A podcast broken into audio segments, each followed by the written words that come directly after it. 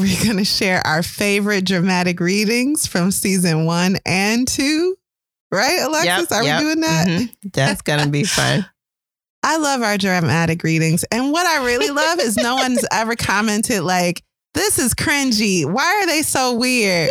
One person was like, these terrible accents. I finally feel seen. And I was like, oh, this is great. People get us.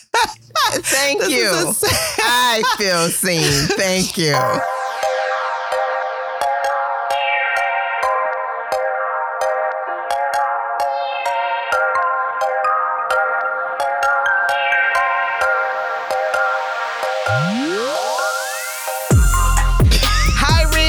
This is Alexis. and this is Kari.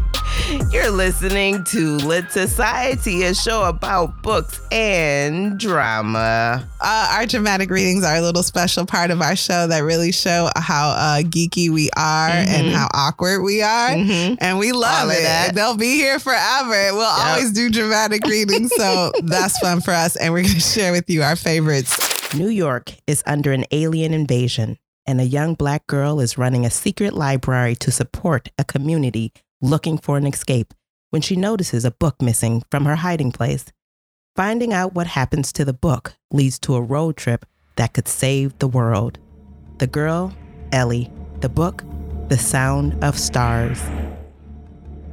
The speakers crackle again, reminding him that a human will die. The panic hits him in the center of his stomach. What if it's Ellie? He connects to Il Zerocom while bounding up the nearly 20 flights of stairs as fast as his abilities allow. Human JQB 305 7 21, accused of illegal activities and paraphernalia. M01 closes his eyes, remembering Ellie's uniform and the number and frequency stitched into the right collar. A wariness envelops him. It is Ellie. He tries to remain calm. We do not need to execute anyone. The vaccine is ready. Stop the execution. This is your commander. A true Ilori voice cuts in. Maintain control until all are inoculated.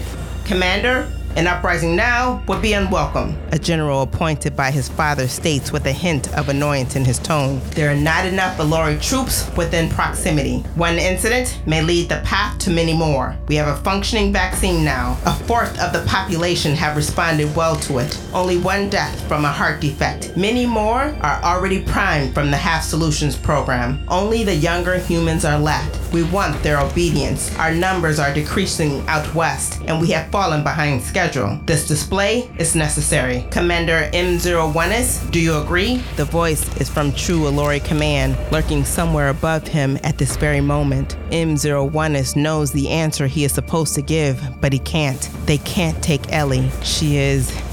She can't die. He promised. He pushes through the crowd of guards wrapped in the darkness and chill of the night. He catches sight of Ellie just as she falls forward off the edge. He sprints across the rooftop, batting guards out of the way and jumps. Time slows. The rope will catch her and her neck will snap. He focuses on the threads of the rope, fractions of seconds ticking by as he focuses his mind and abilities, pulling string by string, thread by thread until the rope disintegrates and Ellie continues falling. But M0 Morris plummets faster, breaking the laws of Earth's nature through sheer will and draining his charge, and scoops her from the air. He lands on his feet with her body draped in his arms. She stares up at him, swallowing air in short bursts, wide eyed. He holds her tighter. They will come for them. His voice falls softly, and he wipes away a tear that trails the side of his cheek. It's silver and unexpected. I think I may have wanted a brother more than mother wanted a soldier. Brixton, it's all Morris can say. We were always connected because of that little piece of myself I shared with you. I couldn't hear you unless you let me, and sometimes you did, but I could feel you, always. He sniffs, looking away. Your despair with the vaccine, your guilt, endless guilt, Morris, your joy whenever you listen to music, I think, and then your determination when you read that book. That's why art and expression were banned, not just for the humans, but for the lab mates. Feelings are powerful. I learned that from you. Brixton's brilliant green eyes lock on Morris. They can't be controlled by true Ilori minds. You think we're almighty, but we need Il Zero Com to assert authority.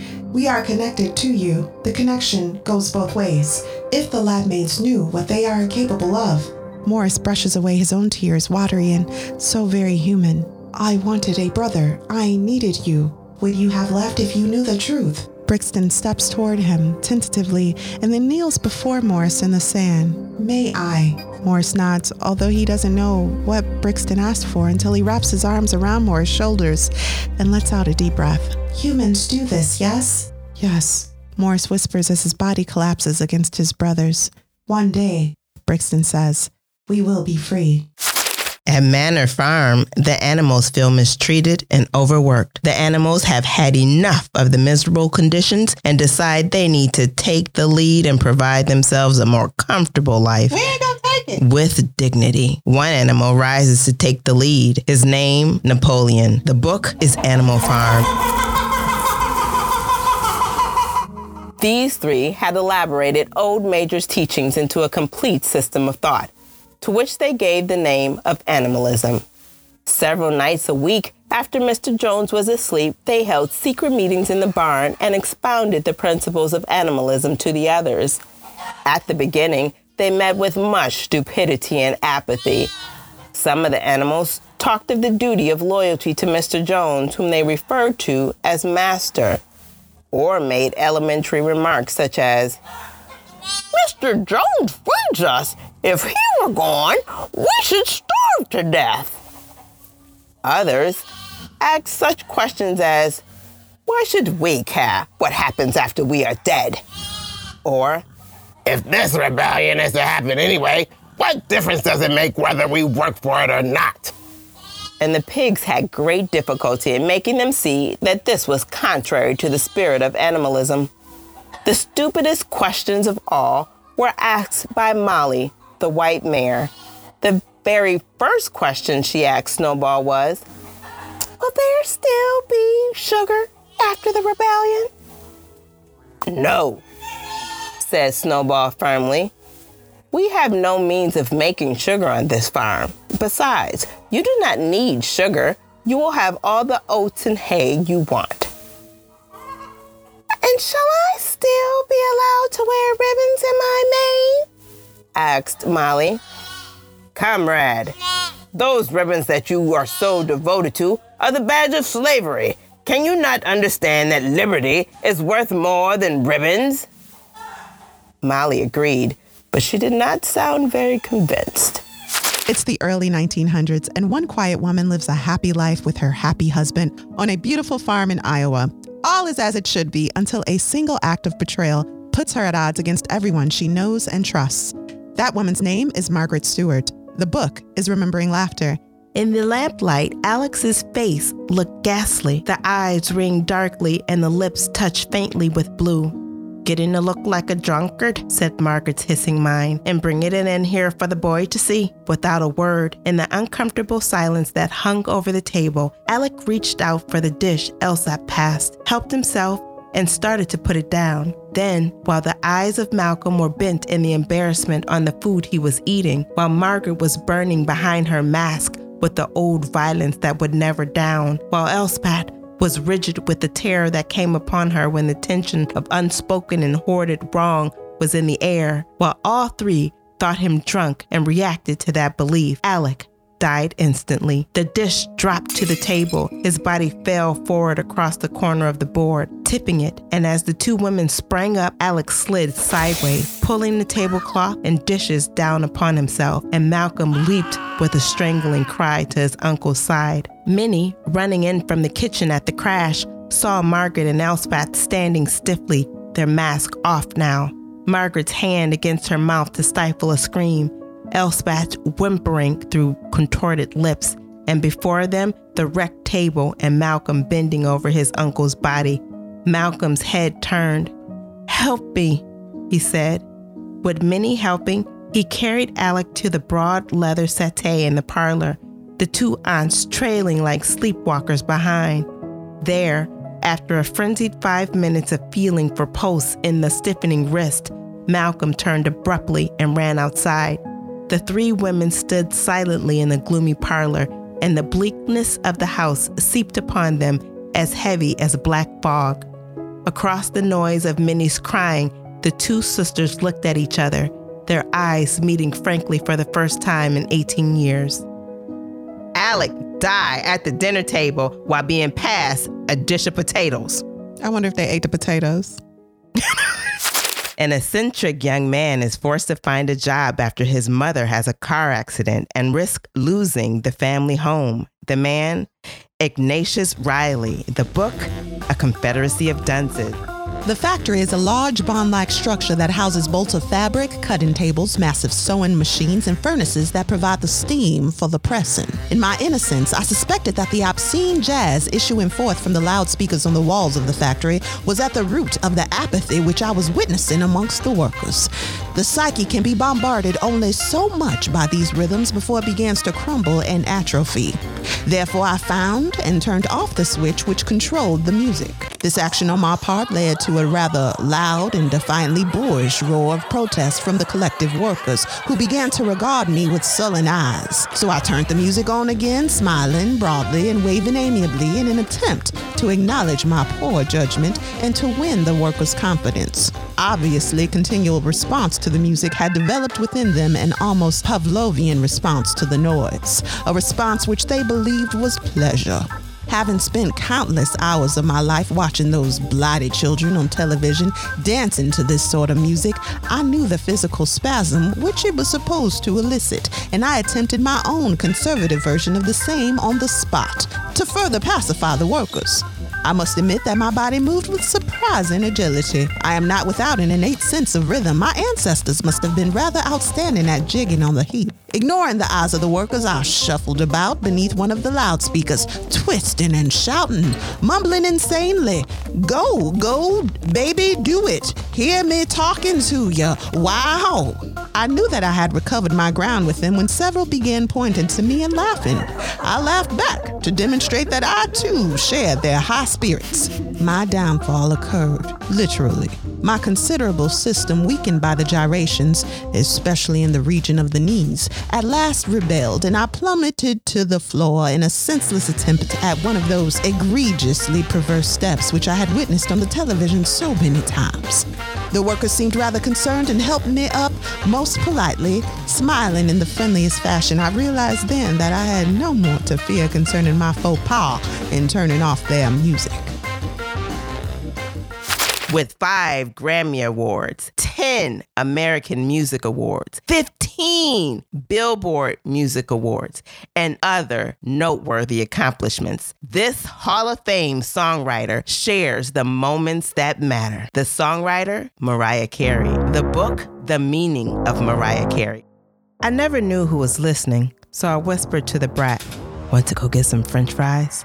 In any other reality, this would have been a mundane suggestion, but in mine, it was about to be a full scale caper. As we emerged from the closet, I put my finger to my mouth and pointed at the wall, giving her the signal to be quiet and follow my lead. I chirped on about showing her around the rest of the property, then announced that I wanted to quickly show her the cars. We skipped along to the garage. Inside, there were a fleet of cars. Several of them were mine, most of which I never drove, in part because I was always being driven. I pointed at the black Mercedes convertible and told Brad to get in quickly. I always keep the keys inside the car, so in a matter of seconds, I had the engine going. I threw it into gear and we whipped around the cul de sac, then sped down the driveway and out onto the open road. Suddenly, there I was, flying down the street in my sports car with my new cool homegirl laughing deep and loud in the bright wintry afternoon sun. It was exhilarating. Brad and I had broken out of the big house while we were out playing Black Thelma and Louise, Escape from Alcatraz was not planned so well back at the Storybook Manor. I understood that security was necessary, but why was it necessary for them all to be white with blue eyes and black guns? They were going berserk. Before we got the mile or so down the road to the Burger King, Brad's phone began to ring. I could hear JD yelling on the other end. Yo, Brad, get back here. They're crazy. Brad laughed into the phone and replied, I ain't driving, Mariah's. But JD was clearly upset. This ain't funny. He said, Tommy is bugging out. He got everybody running around looking for y'all. They got guns out. Brad shot back. Dang. We just going to get french fries, JD. If Mariah wants french fries, we getting french fries. She abruptly slammed her phone shut and we proceeded to Burger King. For the 20 or so minutes while Brad and I sat in the car eating those fries and cracking jokes, I reveled in the simple excitement of being young. I'll never forget it. Jermaine must have called every five minutes, begging us to come back. He went from being angry and annoyed to being nervous to being afraid. Brad was quickly realizing how serious our momentary escape had been. With every ring, she looked at me with increasing concern and sadness. We were really only a mile away, and people were panicking. She said something like, This ain't right. This is you, Mariah. Jermaine, Xscape, we all here because of you. You done sold millions of records. Girl, you live in a palace. You have everything. If you can't be free to go to Burger King when you want, you ain't got nothing. You need to get out of there. This time, she wasn't laughing. If the brat, a 19 year old female rapper from the West Side, is afraid for you, you know the situation has got to be dire, darling. When we pulled up to the property, there were more than 10 security personnel standing outside, preparing two large black SUVs to go on a search. They stopped me before I could get up the driveway to the garage, as if I was a fugitive crossing the border. I was promptly whisked back into the house and back into the studio, back into my tower, my jail. White men killed his father and forced his mother into a mental health facility. Discrimination and racism filled his preteen years. As a teenager, an opportunity to relocate and start fresh living with his half sister turns into a door that leads to prison. His time in prison changes his life forever. The man, Malcolm X. The book, The Autobiography of Malcolm X. Like a fool, I didn't leave the bar. I stayed there sitting, like a bigger fool, with my back to the door, thinking about West Indian Archie. Since that day, I have never sat with my back to a door, and I never will again. But it's a good thing I was then. I'm positive if I'd seen West Indian Archie come in, I'd have shot to kill. The next thing I knew, West Indian Archie was standing before me, cursing me, loud, his gun on me. He was really making his public point, floor showing for the people. He called me foul names, threatened me. Everyone, bartenders and customers, sat or stood as they carved drinks in midair. The jukebox in the rear was going. I had never seen West Indian Archie high before. Not a whiskey high, I could tell it was something else. I knew the hustler's characteristic of keying up on dope to do a job. I was thinking, I'm going to kill Archie. I'm just going to wait until he turns around to get the drop on him. I could feel my own 32 resting against my ribs where it was tucked under my belt beneath my coat. West Indian Archie seemed to be reading my mind. Quit cursing, and his words jarred me. You're thinking you're going to kill me first, Red, but I'm going to give you something to think about. I am 60. I'm an old man. I've been to Sing Sing.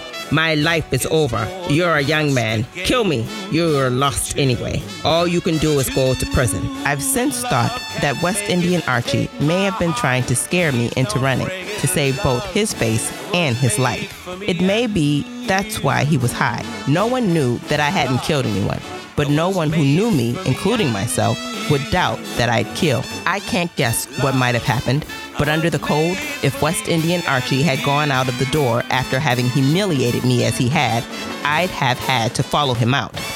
We'd have shot it out in the street. But some friends of West Indian Archie moved up alongside him, quietly calling his name Archie, Archie. And he let them put their hands on him, and they drew him aside. I watched them move him past where I was standing, glaring at me. They were working him back toward the rear. Then, taking my time, I got down off the stool. I dropped a bill on the bar for the bartender. Without looking back, I went out. I stood outside in full view of the bar with my hand in my pocket for perhaps five minutes. When West Indian Archie didn't come out, I left. Love and marriage.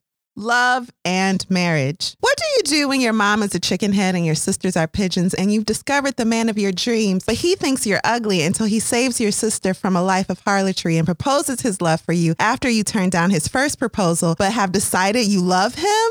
This is the question plaguing Elizabeth Bennet. The book is Pride and Prejudice. Oh, Mr. Bennet, you are wanted immediately. We are all in an uproar. You must come and make Lizzie marry Mr. Collins, for she vows she will not have him. And if you do not make haste, he will change his mind and not have her. Mr. Bennet raised his eyes from his book as she entered and fixed them on her face with a calm unconcern, which was not in the least altered by her communication. I have not the pleasure of understanding you, said he, when she had finished her speech. Of what are you talking? Of Mr. Collins and Lizzie. Lizzie declares she will not have Mr. Collins, and Mr. Collins begins to say that he will not have Lizzie. And what am I to do on this occasion? It seems a hopeless business. Speak to Lizzie about it yourself. Tell her that you insist upon her marrying him. Let her be called down. She shall hear my opinion. Mrs. Bennet rang the bell, and Miss Elizabeth was summoned to the library.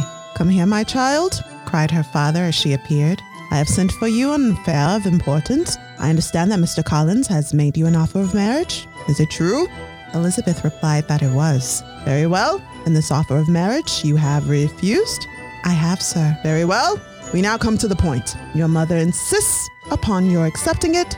Is it not so, Mrs. Bennet? Yes, or I will never see her again. An unhappy alternative is before you, Elizabeth. From this day, you must be a stranger to one of your parents. Your mother will never see you again if you do not marry Mr. Collins, and I will never see you again if you do.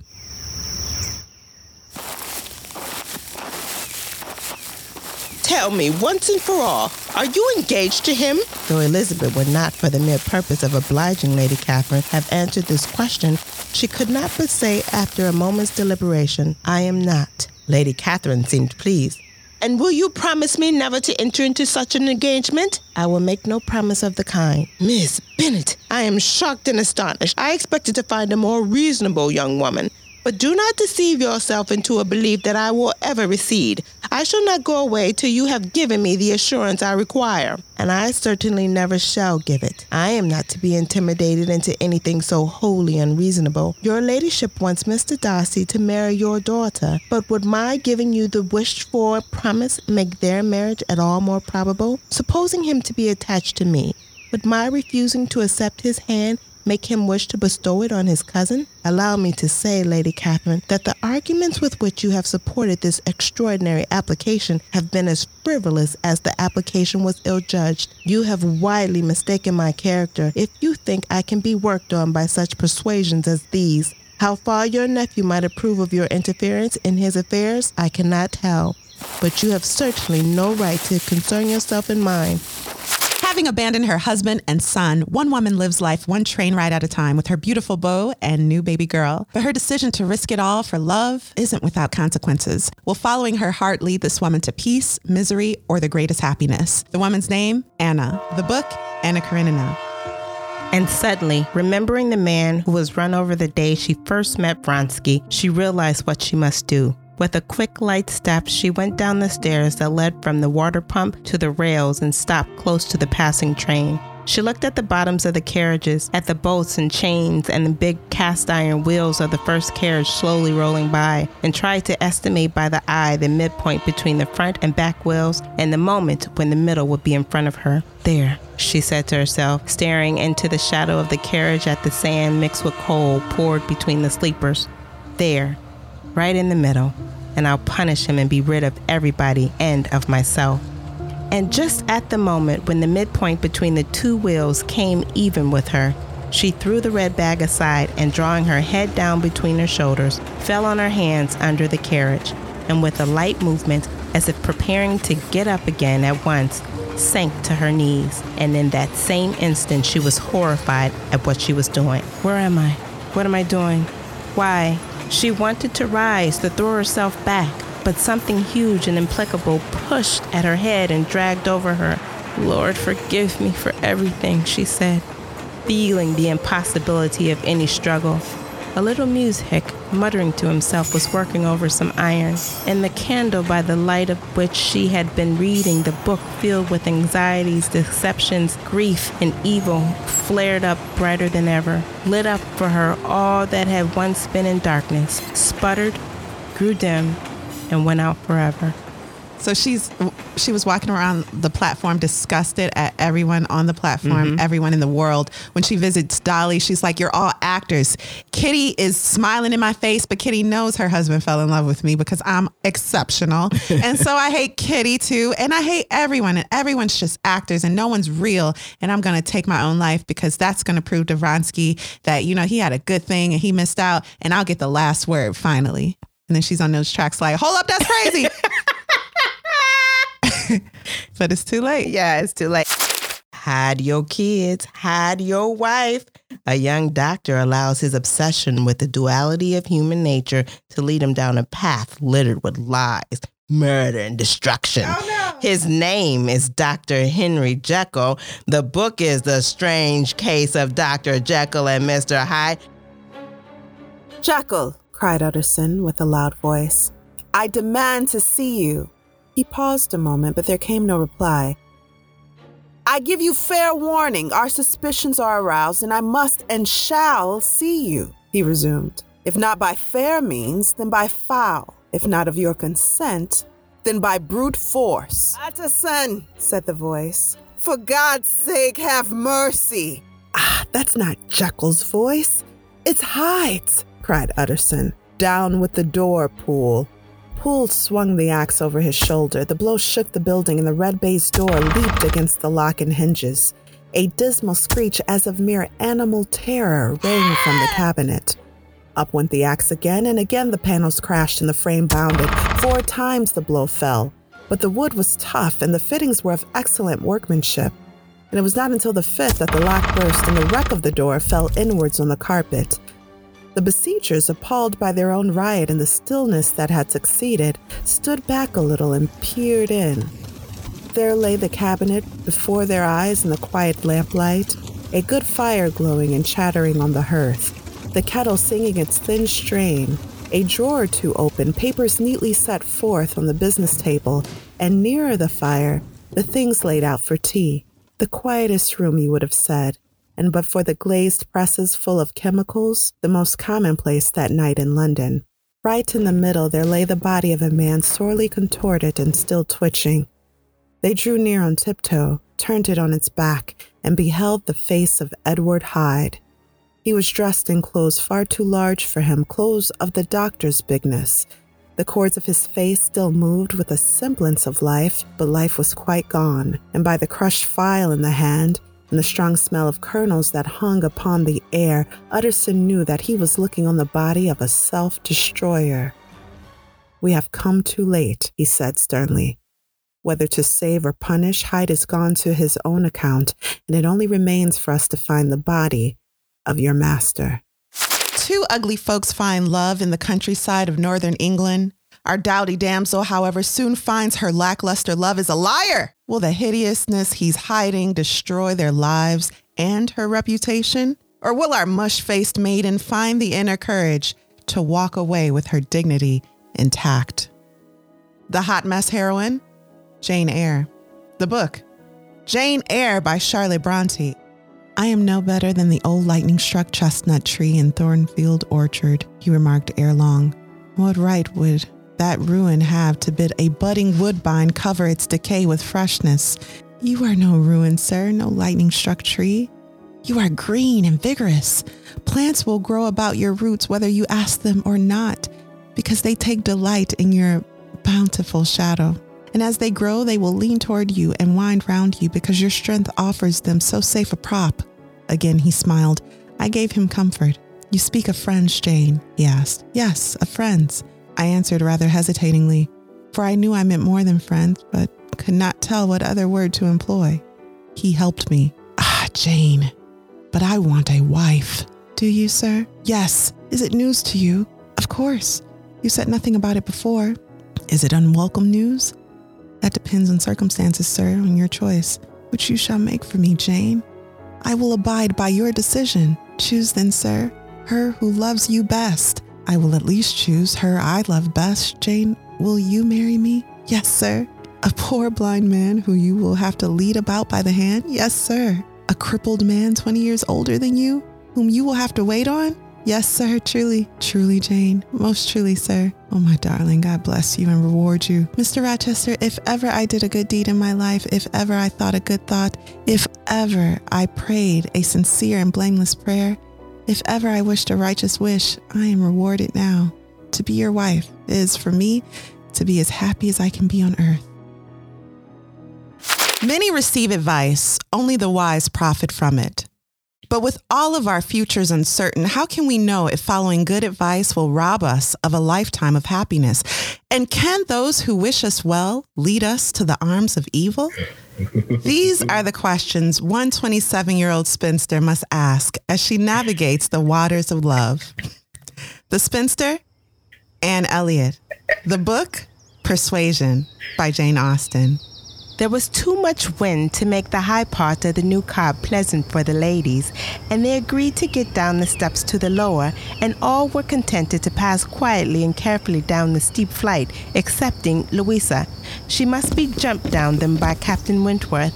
In all their walks, he had had to jump her from the stiles. The sensation was delightful to her. The hardness of the pavement for her feet made him less willing upon the present occasion. He did it, however. She was safely down and instantly, to show her enjoyment, ran up the steps to be jumped down again. He advised her against it, thought the jar too great, but no. He reasoned and talked in vain. She smiled and said, I am determined I will. He put out his hands. She was to precipitate by half a second. She fell on the pavement on the lower Cobb and was taken up lifeless. There was no wound, no blood, no visible bruise, but her eyes were closed. She breathed not. Her face was like death. Cause she wanted she thought it was a game. She was like, she's got this renewed spirit. He encouraged her to just like, oh, I like your personality. And she's like, I'm gonna Um, jump down you the got flight a of strong stairs. character. This man like my personality. okay, girl. Yes. The person who kills is the person who has no discipline, no restraint, and who has purchased his power in the form of a Saturday night special. And that is the kind of power that science fosters and permits. And that is why you think that to build a place like this is simple. Ian Malcolm. The book, Jurassic Park,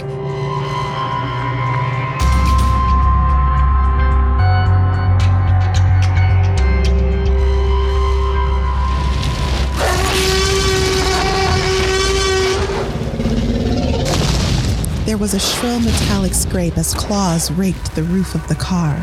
Tim's heart was pounding in his chest. He couldn't see anything out of the windows on the right side except pebbled, leathery flesh. The tyrannosaur was leaning against the car, which rocked back and forth with each breath, the springs and metal creaking loudly. Lex groaned again. Tim put down the radio and started to crawl over into the front seat. The tyrannosaur roared, and the metal roof dented downward. Tim felt a sharp pain in his head and tumbled to the floor onto the transmission hump. He found himself lying alongside Lex, and he was shocked to see that the whole side of her head was covered in blood. She looked unconscious. There was another jolting impact, and pieces of glass fell all around him. Tim felt rain. He looked up and saw that the front windshield had broken out. There was just a jagged rim of glass, and beyond, the big head of the dinosaur looking down at him.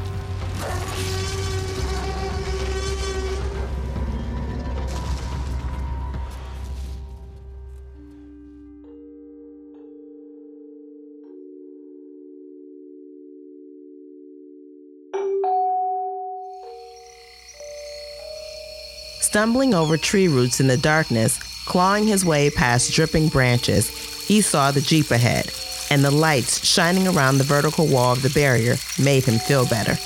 In a moment, he'd be in the car, and then he'd get the heck out of here. He scrambled around the barrier, and then he froze. The animal was already there. But it wasn't close. The dinosaur stood 40 feet away, at the edge of the illumination from the headlamps. Nedry hadn't taken the tour, so he hadn't seen the different types of dinosaurs, but this one was strange looking. The 10 foot tall body was yellow with black spots, and along the head ran a pair of red V shaped crests. The dinosaur didn't move, but again gave its soft, hooting cry. Nedry waited to see if it would attack. It didn't. Perhaps the headlights from the Jeep frightened it, forcing it to keep its distance like a fire.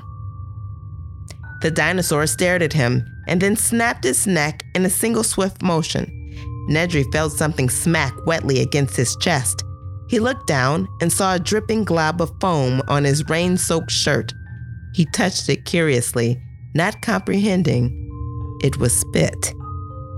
The dinosaur had spit on him. It was creepy, he thought.